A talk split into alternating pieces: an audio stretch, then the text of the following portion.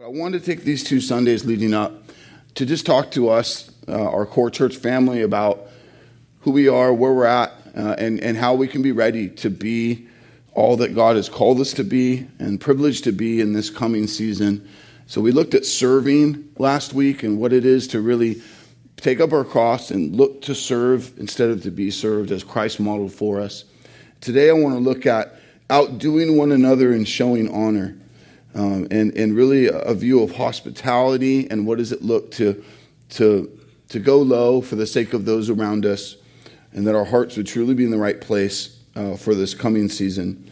If you'd grab your Bibles and turn with me to Romans chapter 12, uh, verse 10. Uh, we're going to look at a single potent passage here as a start, and then a couple others as we go this morning. Romans chapter 12, verse 10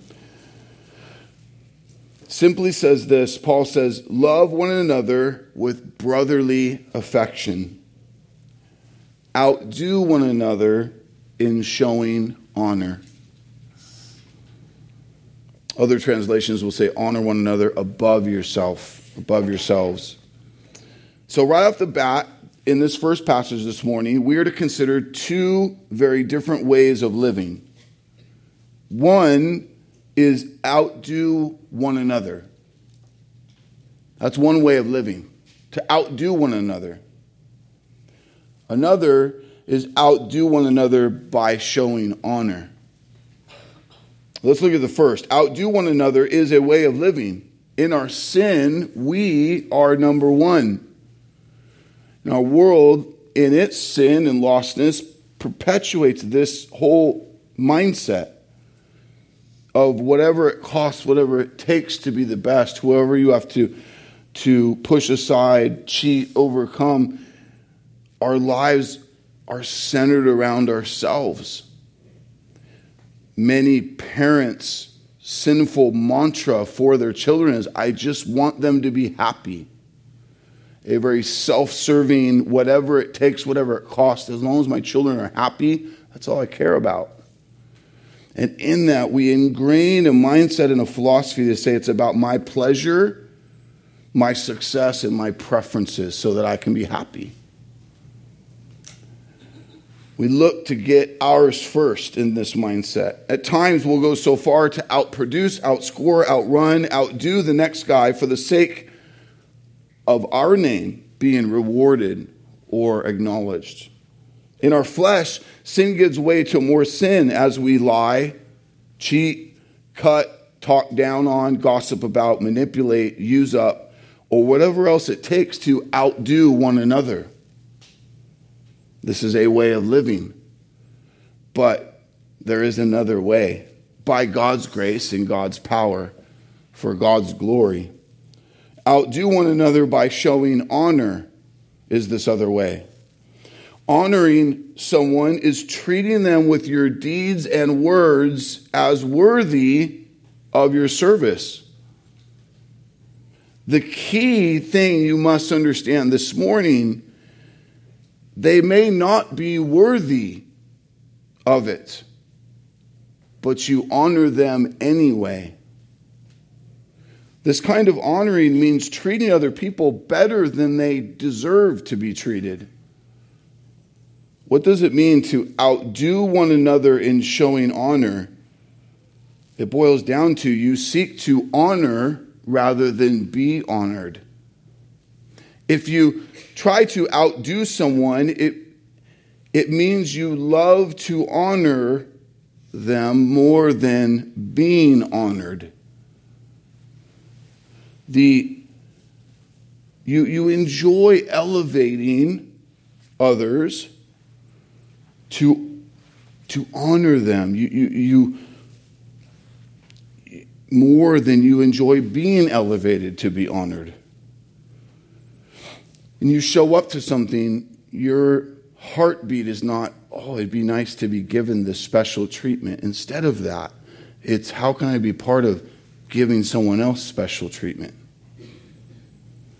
Instead of giving energy and thought and purpose to how we can be honored, you're looking to lift up others and honor them.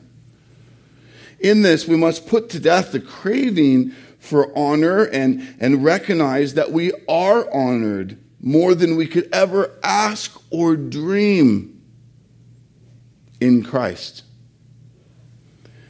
In the overflow of this reality, Christians practice the joy of honoring others. Look with me at James chapter 2. I'll give you a sneak peek of where we're headed, and I can do that because in chapter 2 we won't be there for a while. Look, we're going to look at verse 1 through 6 with a passing read. James 2 1 through 6. My brothers, show no partiality as you hold the faith in our Lord Jesus Christ, the Lord of glory. For if a man wearing a gold ring and fine clothing comes into your assembly, and a poor man in shabby clothing also comes in, if you pay attention, another way of saying show honor, to the one who wears the fine clothing, and say, You sit here in a good place, while you say to the poor man, You stand over there or sit at my feet? Have you not then made distinctions among yourselves and become judges with evil thoughts? Listen, my beloved brothers, has not God chosen those who are poor in the world to be rich in faith and heirs of the kingdom which he has promised to those who love him? But you have dishonored the poor man. Disciples Church, let us prefer and practice to honor more than to be honored. And let us be cautious not to do this with partiality. That we would be as excited to have one of our local officials attend service at Disciples Church next weekend as someone who is homeless or hasn't taken a bath in many days. That we'd be joyful that they are also in the company of believers to hear the good news of Jesus Christ. Paul takes us further when he says to Christian slaves in 1 Timothy 6 1, let all who are under a yoke as slaves regard their own masters as worthy of all honor. They may be scoundrels, but you can regard them as worthy of honor. Now, watch this. You count them worthy the way God counts you and I righteous in Christ.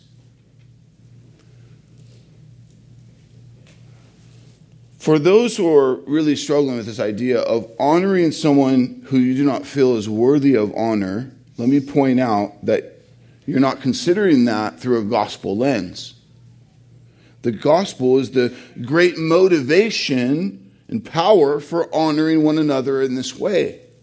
The gospel gives us the understanding of how we are to do this, how we are to honor one another despite the fact that logically they do not deserve that honor. See, God has given us His Son, the eternal Son of God, on our behalf while we were yet sinners, His enemies.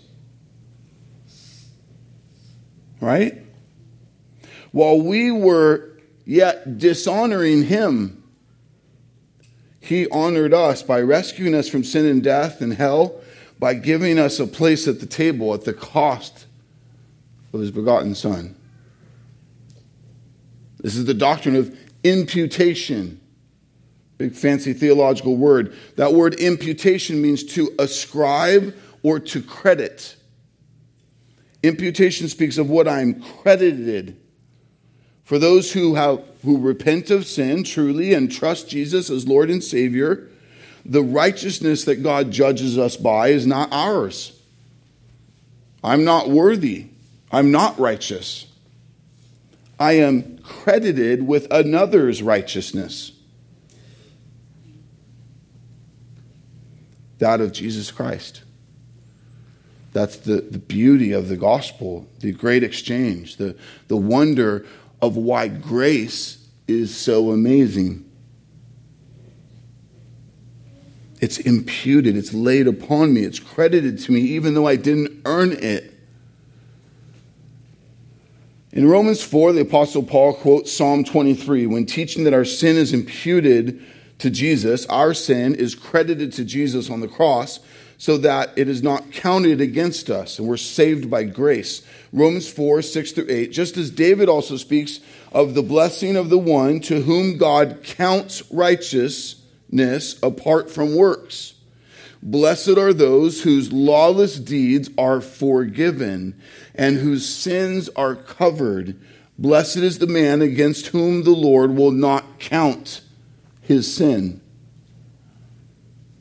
The gospel sets our hearts to see that we are counted, we are credited,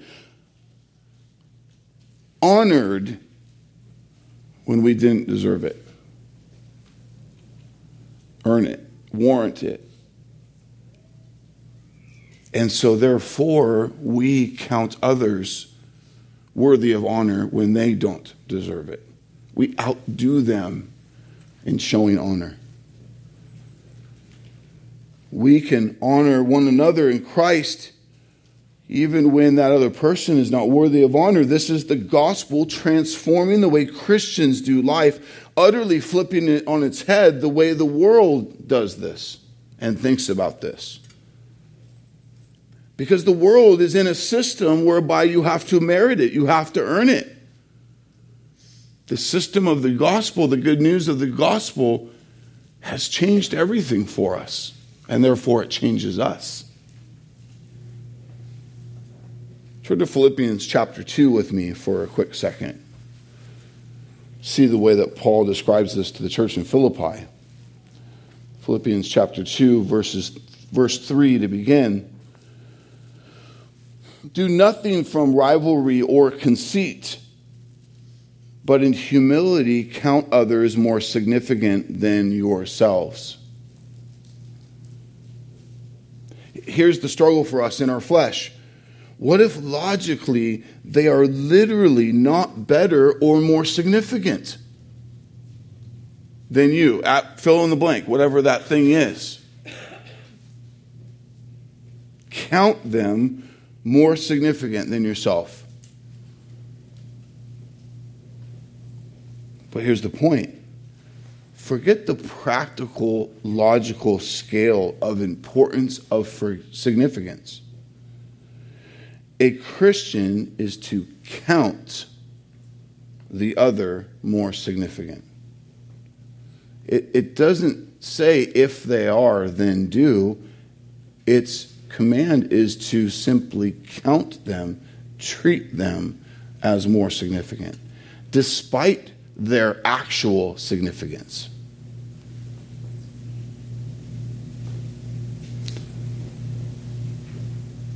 The point is not what they actually are, it's that we are, what we are to count them to be. The focus is not on how they perform or act. The focus is will you count them as worthy of your help and your encouragement? Instead of deciding that if they are worthy or not, then only then will you count them worthy. See, what makes this really hard is when we feel in our flesh that we are the ones deserving honor. What do you mean you're asking me to recognize this other person? Doesn't the room recognize that I'm actually the one that did more work related to this task?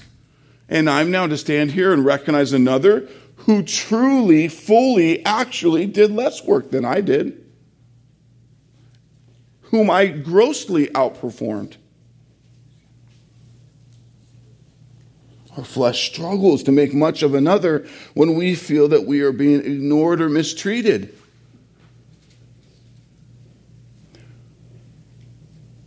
What, what, do you mean that I would give up my seat to a, a, a new person?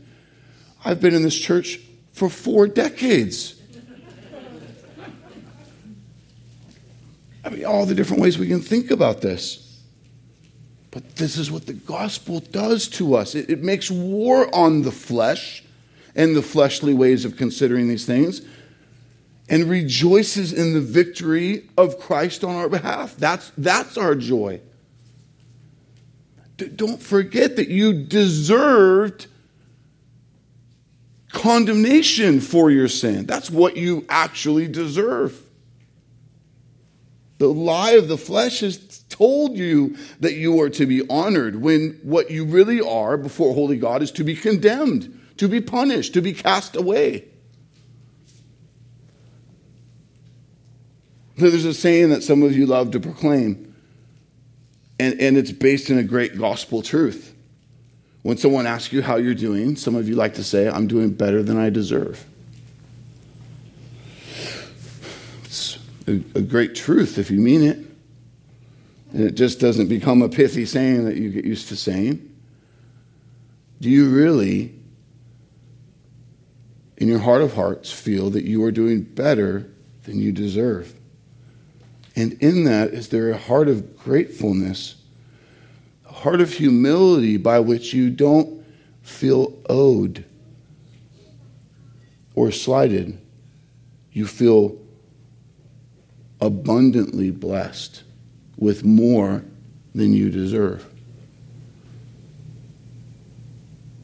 This is built on the understanding that you deserve eternal wrath because of your sin. That's the right and righteous judgment of a holy God upon unrepentant sinners. But in Christ's perfect sacrifice on our behalf, we have been honored with new life and eternal blessing to enjoy God forever. That is the blessing of all blessings. You have been, your status, your eternal status is changed from condemned to adopted to made new to draw near to the holy God forever. It is on this foundation that we engage the world differently than the world does. We don't need to build up our personal bank account with honor and accolades because in Christ we've been given, as Ephesians says, every spiritual blessing in Christ. We've been honored in a way that we could never repay or even fathom. This means we can intentionally and willingly honor the person who does not deserve honor and take the low position or, or low seat or low amount and rejoice. Why? Because of all that you are in Christ. Exalted to feast with the King of Kings forever, the Lord of glory. Jesus spoke of this again and again. I'll give you an example. Luke 14. Luke 14, 7 through 10. It's moments like this where you guys are glad that I expositionally preach most Sundays and we just go verse to verse instead of this jumping all over the place. Luke 14, 7 through 10. Now he told a parable to those who were invited. He noticed how they chose the places of honor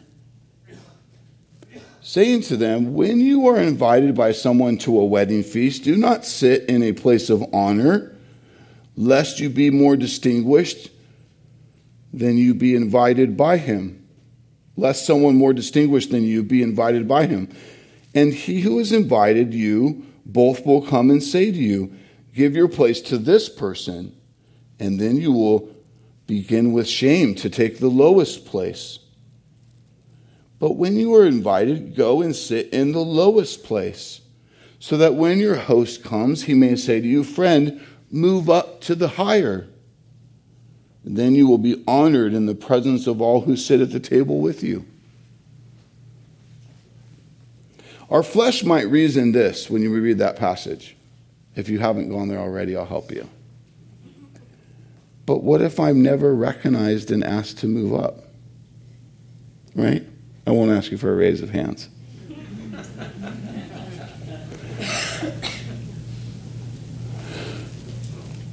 we must see that this action of outdoing others despite their actual position and showing them honor and taking the lower place on purpose, despite how it might turn out, that that action is something we do by faith. And when you get caught up in what does that mean for me, then you've put aside faith and now you're walking by sight.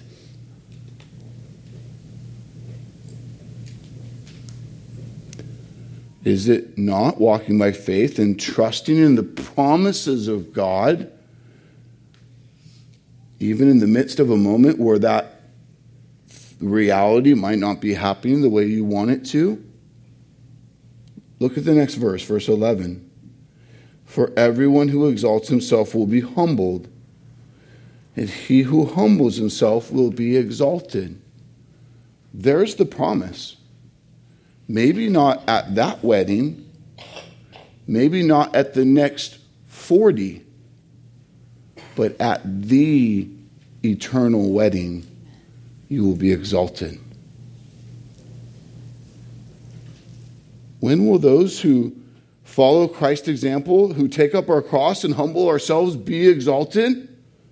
When Christ returns to make all things new and begin the celebration of the eternal wedding feast. It will happen for eternity, church. It will be exaltation like you could have never dreamed, making pathetic noise of the things that you clung to in your flesh to go, oh, but this day, that was sweet to get raised up and exalted on that day.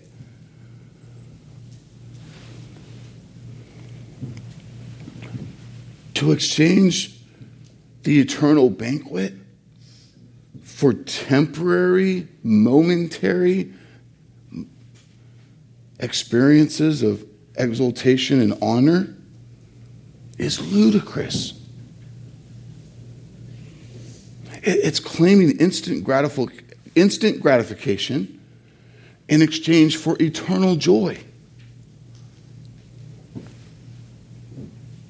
So let's read further what Christ says about these things. Luke 14, 12 through 14. He said also to the man who had invited him, When you give a dinner or a banquet, do not invite your friends or your brothers or your relatives or your rich neighbors, lest they also invite you in return and you be repaid. What's the danger in that? He, what he's basically saying there is be so careful that your flesh doesn't fall back in love with being satisfied in the flesh.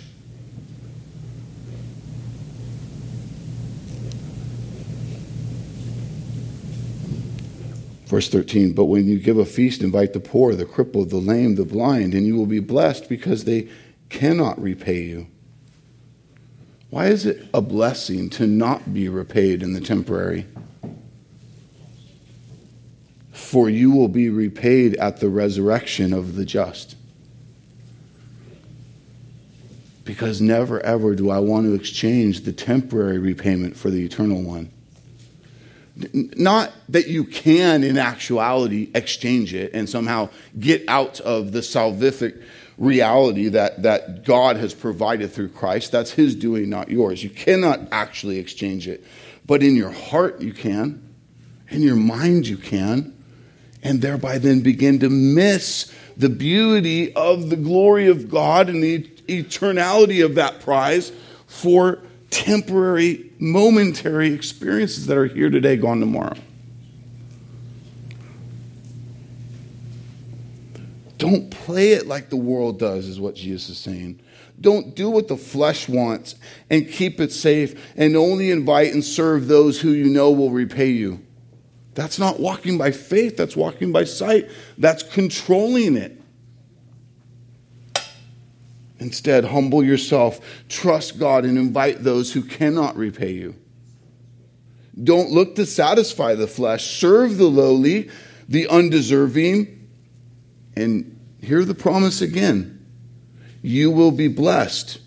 Verse 14 because they cannot repay you for you will be repaid at the resurrection of the just.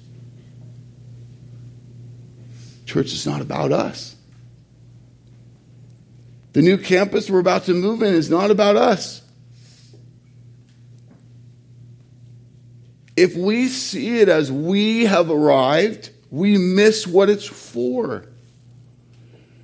We have arrived when we are at the eternal banquet. That's the arrival. That's the prize. That's the joy.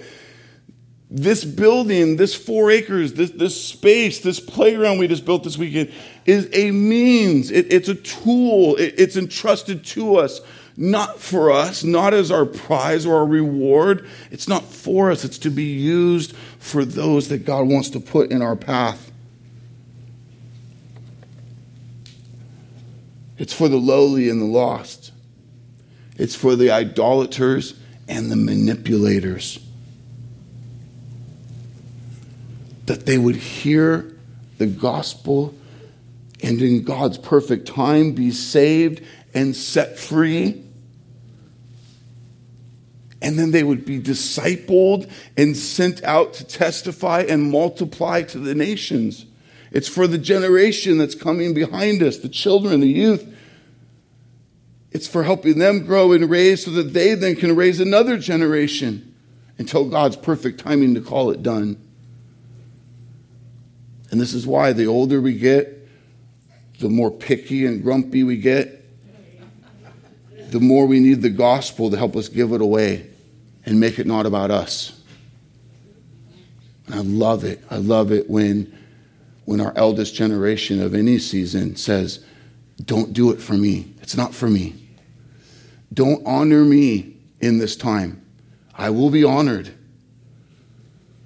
It's for the next generation. My privilege is to stand that gap, is to, is to hand it off.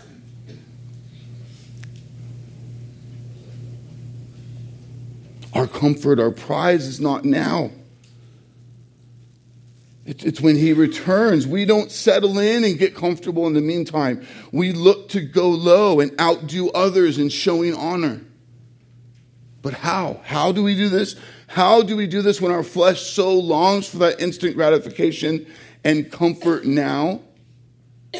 Where does that other other oriented submission and service come from, not self oriented service and submission? Philippians 2, verse 3 in humility, humility, Christ humility, count others more significant than yourselves. There, there's a table setting here. You approach the room, you approach the moment ready to count others despite what they prove, show, bring, or have. You come ready. I'm going to count you worthy despite what you are, who you are, what you've done. Humility that motivates this lifestyle can't come from us, it won't last. Even if you can force it for a minute, Christ must empower this humility. And so Calvin says this when we consider what is humility, John Calvin said, it is evident that one never attains a true self knowledge until he has previously contemplated the face of God and come down after such contemplation to look into himself.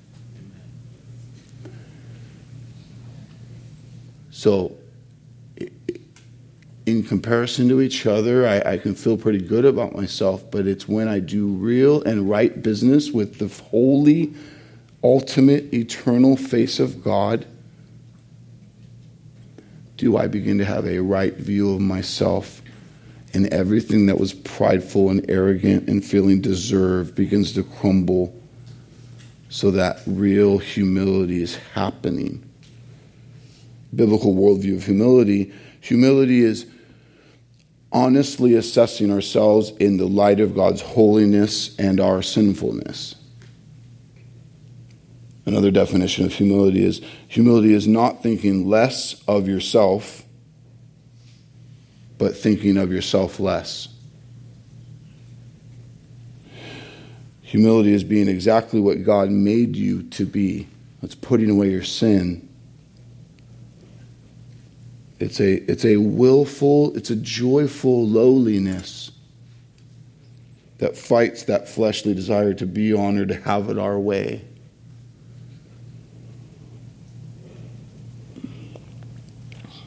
It doesn't mean that you are low in a practical sense. It means you have taken the position of low in order to serve and uplift another. This is the opposite of the sense of entitlement or self exaltation. Humility is the opposite of you owe me. In the same vein of honoring one another, we have humility towards one another. 1 Peter 5 5, clothe yourselves, all of you, clothe yourselves with what? Humility toward one another. For God opposes the proud, but gives grace to the humble. Here, Peter exhorts both the young and the old alike to clothe oneself with humility. The, the word used here in the Greek is the word where we get our word apron. signifies a garment of a slave or a servant. To a Christian, true humility, I love this, is attractive dress. It's attractive dress, true humility. But attractive to whom? See, we don't want to humble ourselves to gain attention of others. That would be working against the effort to humble ourselves. Counterproductive, as our pride would be motivated in this. No, we do it because it glorifies God, because it pleases God. Pride looks to attract the attention of others, humility attracts the attention of God. And who are we aiming to please? Isaiah 66, verse 2 This is the one I esteem, he who is humble and contrite in spirit and trembles at my word. Why do Christians walk through life feeling a humble sense that we want to serve others rather than being served or being owed? The answer is because of the overflow of the gospel at work, because of Christ's love, because of Christ's service in our lives, his forgiveness, his acceptance. That I did nothing to earn that. And I want to pay that forward. I want to spread that gospel truth.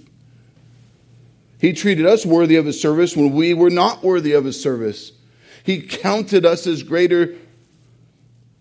He who is greater, he said, one who reclines, who, I'm sorry, who is greater, he said, one who reclines at the table or the one who serves? Is it not the one, is it the one who reclines at the table? But I among you as the one who serves.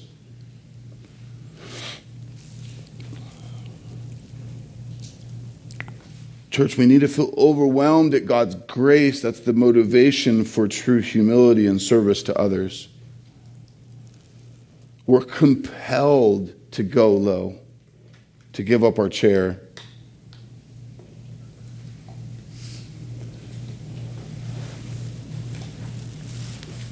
Freely you have been served so that you can freely serve.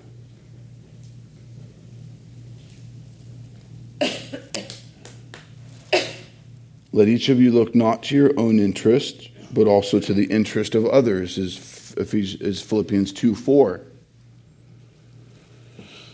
The word interest here is too specific. The original is very open handed. All that is said is your own something and others something. John Piper said it this way So it could be, let each of, of you look not only to your own financial affairs, your own property, your own family, your own health, your own reputation, your own education, your own success, your own happiness. Don't just think about that. Don't just have desires about that. Don't just strategize about that. Don't just work towards that, but look to the financial affairs and property and family and health and reputation and education and success and happiness of others.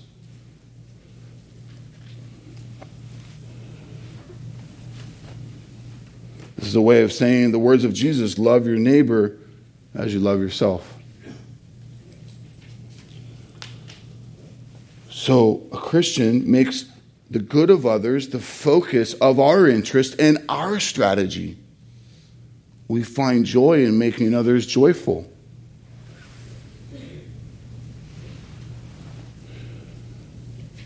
Even when our flesh wants nothing to do with it.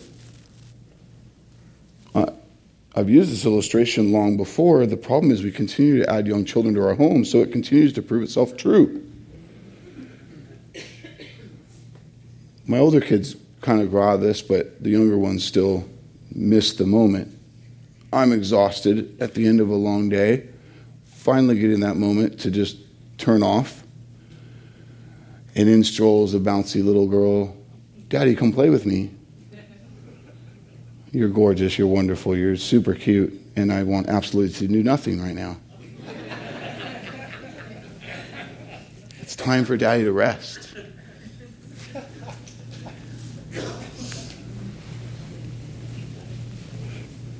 But I honor her, honor them by not making it about me in that moment. In an act of gospel fashioned Christ exalting will, I put the child's interest before my desires to rest. I share this with you because it's hard. Honor one another above yourself is not easy. We are desperate for Jesus. We're desperate for the gospel to motivate us in this way. I don't know, maybe some of you have been thinking about it this weekend. It's Memorial Day weekend. It's a holiday weekend, and most of you are working all weekend long. As I asked you a few months ago to do, cancel your May plans. We have a lot to do.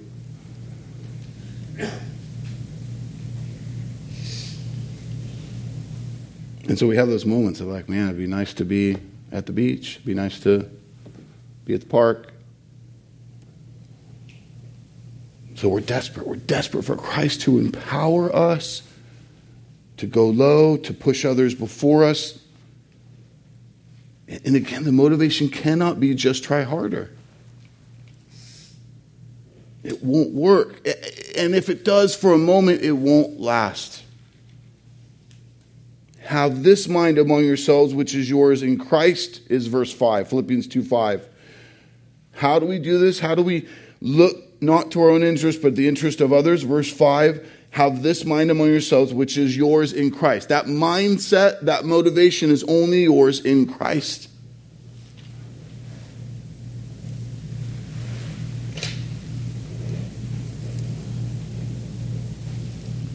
We're desperate for Jesus to be our center, our identity, our power, our motivation for these things. Look at verse 6 and 7, Philippians 2 6 and 7. Who, Jesus, though he was in the form of God, did not count equality. There's that word count again. He was, is, always will be equal. He didn't count it to himself in that season. A thing to be grasped, but made himself nothing, taking the form of a servant, being born in the likeness of men.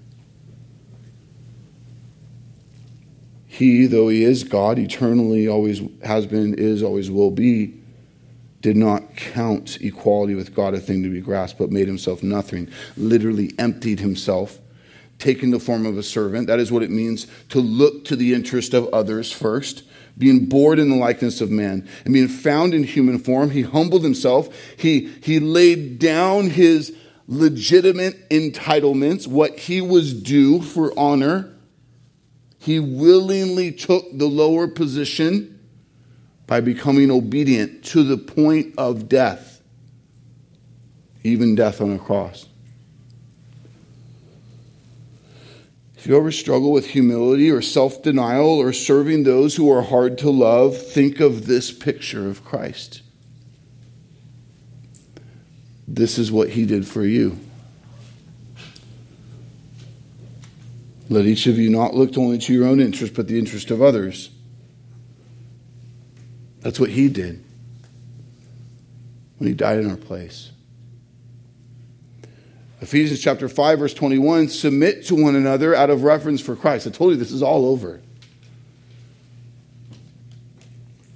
How do we honor one another? First and foremost, we do these things because he is worthy of our reverence, our worship, and our honor. Unlike man, who often will require honor when honor is not due them, God is always due honor. Amen. Ephesians 3:21 To him be the glory in the church and in Christ Jesus throughout all generations forever and ever. Revelation 4:11 You are worthy, O Lord our God, to receive glory and honor and power, for you created everything and it is for your pleasure they exist and were created. How do we honor him? By submitting to, honoring, considering better others. We honor one another because we are commanded to as God's people, is the other thing you must take away this morning. It is an honor to be His and to obey His commands. We are commanded to honor one another. It is not a recommendation. Hey, you guys might consider this week showing up next week and just giving up a little bit of something. Just consider it. No. It's a command upon us. It's the way the body of Christ is authentically and honestly the body of Christ. When we're not this way, we don't point to Christ, we point to something else. It's not a good idea. This is not a lofty ideal. It's a regular practice of the people of God. And because our eyes as Christians are on the eternal and not just the temporary, we rest in the fact that our lowliness, our submission, our humility in this time will be rewarded and exalted in due time. The rest of that Philippians 2 passage 9 through 11. Therefore, God has highly exalted him, bestowed on him the name that is above every name, so that at the name of Jesus every knee should bow. In heaven and on earth and under the earth, and every tongue confess that Jesus Christ is Lord to the glory of God the Father. Jesus was gloriously rewarded for his self emptying, and we will too. Whoever humbles himself will be exalted. Matthew 23 12. But, church, this morning you must see this all happens, starts with Jesus. So, therefore, you must be saved. You must be saved. Or you'll only be doing this out of your own effort, which it will become frustrating. You will get grumpy. You will feel like you're owed. You will get tired of serving and honoring people who are not worthy of it. You must truly repent of your sin, confess it, and trust your lives to Jesus. Christ in you must be the motivation to do this. Must be motivated by gospel reality at work in your life. I also implore you, you must continue to be feasting on the Word of God. The truths of God washing over you, instructing you, reorienting your actions and your priorities and your reasons And like me, you will need others around you to reorient you to these gospel truths when you're struggling. True community, being in each other's lives, being involved in a group where you're known and walked with it, encouraged and challenged.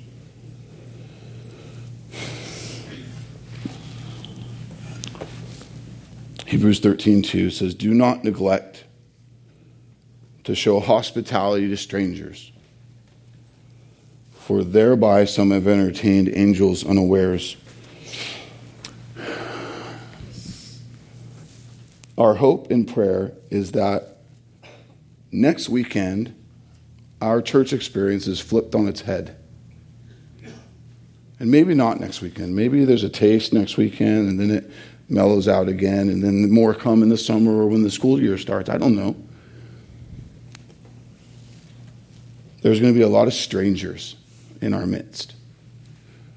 To the point where even you will struggle with the fleshly thing that says, you'll go home and you go, I didn't even hardly even see my brothers and sisters today. Through the crowd of strangers, we even find ways to make that about ourselves too. Now, I mean, that, there is a joyful thing there, a joyful affection we have for each other. But again, remember the point of the strangers to come and hear the gospel and be loved and encouraged, served, and honored is that they too would be saved and become part of our eternal family.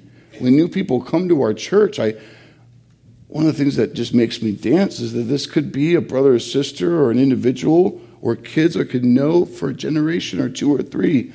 And if not that, then for eternity.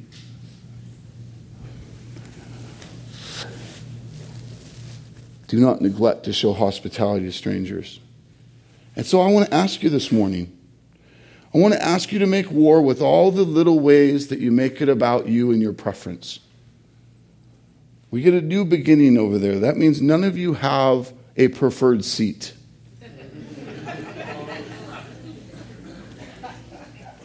or a preferred parking spot. Saturday morning for the, for the ribbon cutting, I'm going to ask none of you, unless by handicap reasons alone you have to, to park in the parking lot. I'm going to ask all of you to get your car dirty and park on the dirt. Why? If you don't know why, then in 24 hours, turn this sermon back on and listen to it again.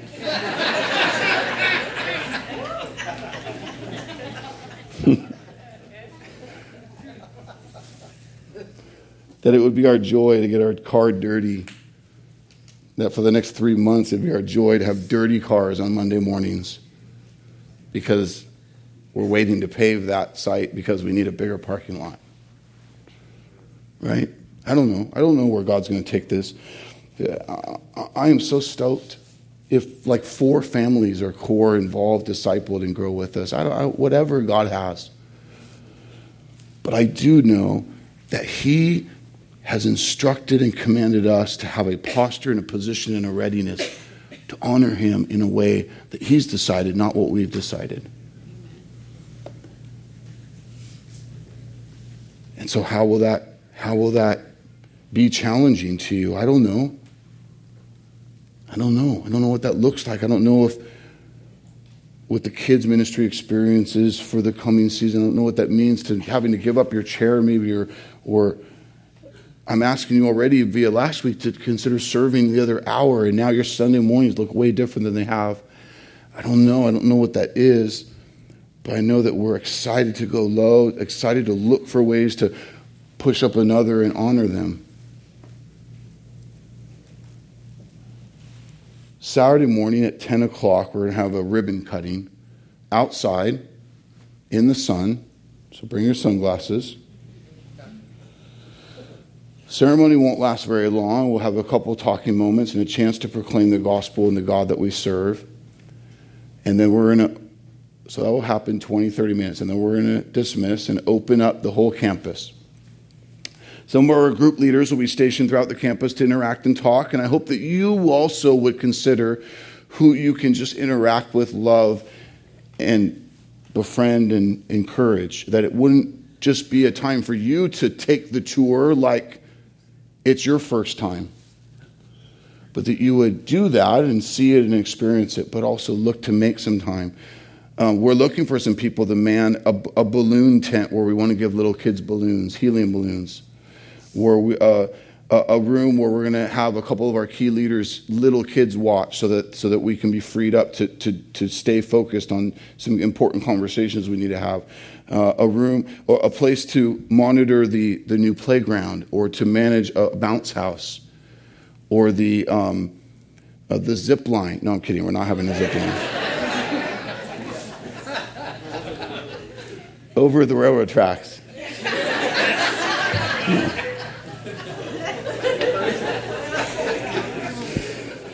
so, so man, you, you would bless us this morning to say, hey, yeah, I, I'd be willing to serve in some of that, that our list is so long, we don't have to call you to do it. Talk to Nikki. She's putting it together. Raise your hand, Nikki. That's Nikki. So, uh, man, even just that day, how can you come and look to, to just love people, encourage people, make way, give up your seat, whatever? I, I, we're going to set up a lot of chairs, but I hope that there's standing room only for that little ceremony. Um,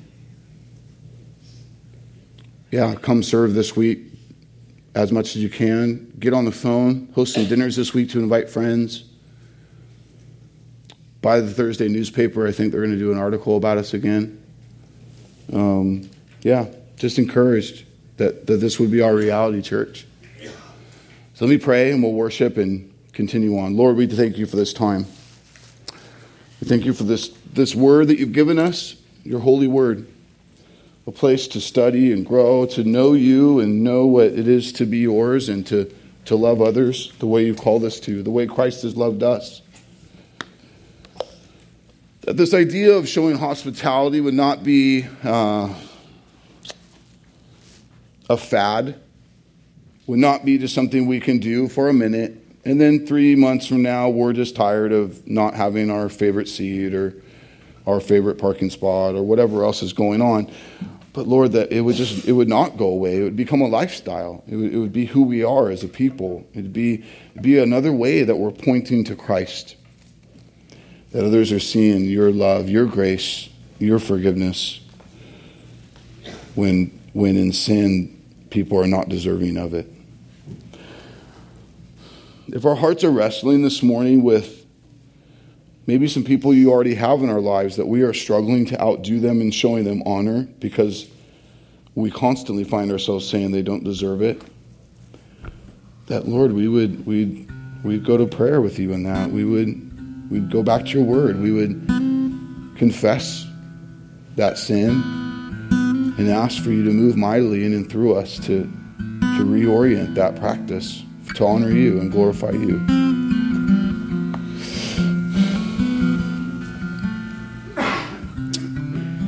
What a joy it is to be yours.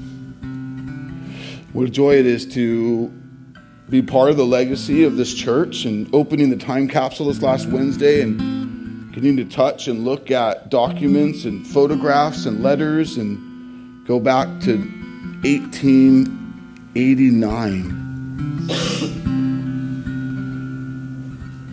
to see how you've worked in and through our people and their humility to serve and show honor and make others more important than themselves and count others in that way. And let us continue that legacy, Lord.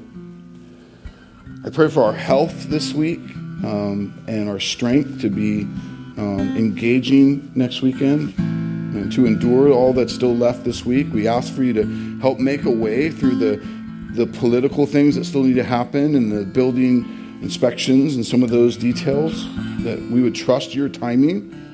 That, that if for whatever reason, Lord, we don't get to do service next Sunday in our new building, that we would not be undone, that we would not be upset, that we would buy bigger hats and do it outside, or what I don't know, whatever we've got to do, Lord, to, to worship your name. That's what counts. That, that we'll be there in your time. That, that you would give us opportunities to display faith and not just what we see in sight and flesh. And so we, we rejoice in your holy name, in the gospel that sets us free, in the fact that you showed us, you counted us, Lord. You, you elected us, you saved us when we didn't deserve it, when we were your active enemy. Praise you, Lord, for these truths motivate our hearts not just to sing this song, but to move from this place unto a new day, a new week, and a new season of ministry before us. In Jesus' name we pray.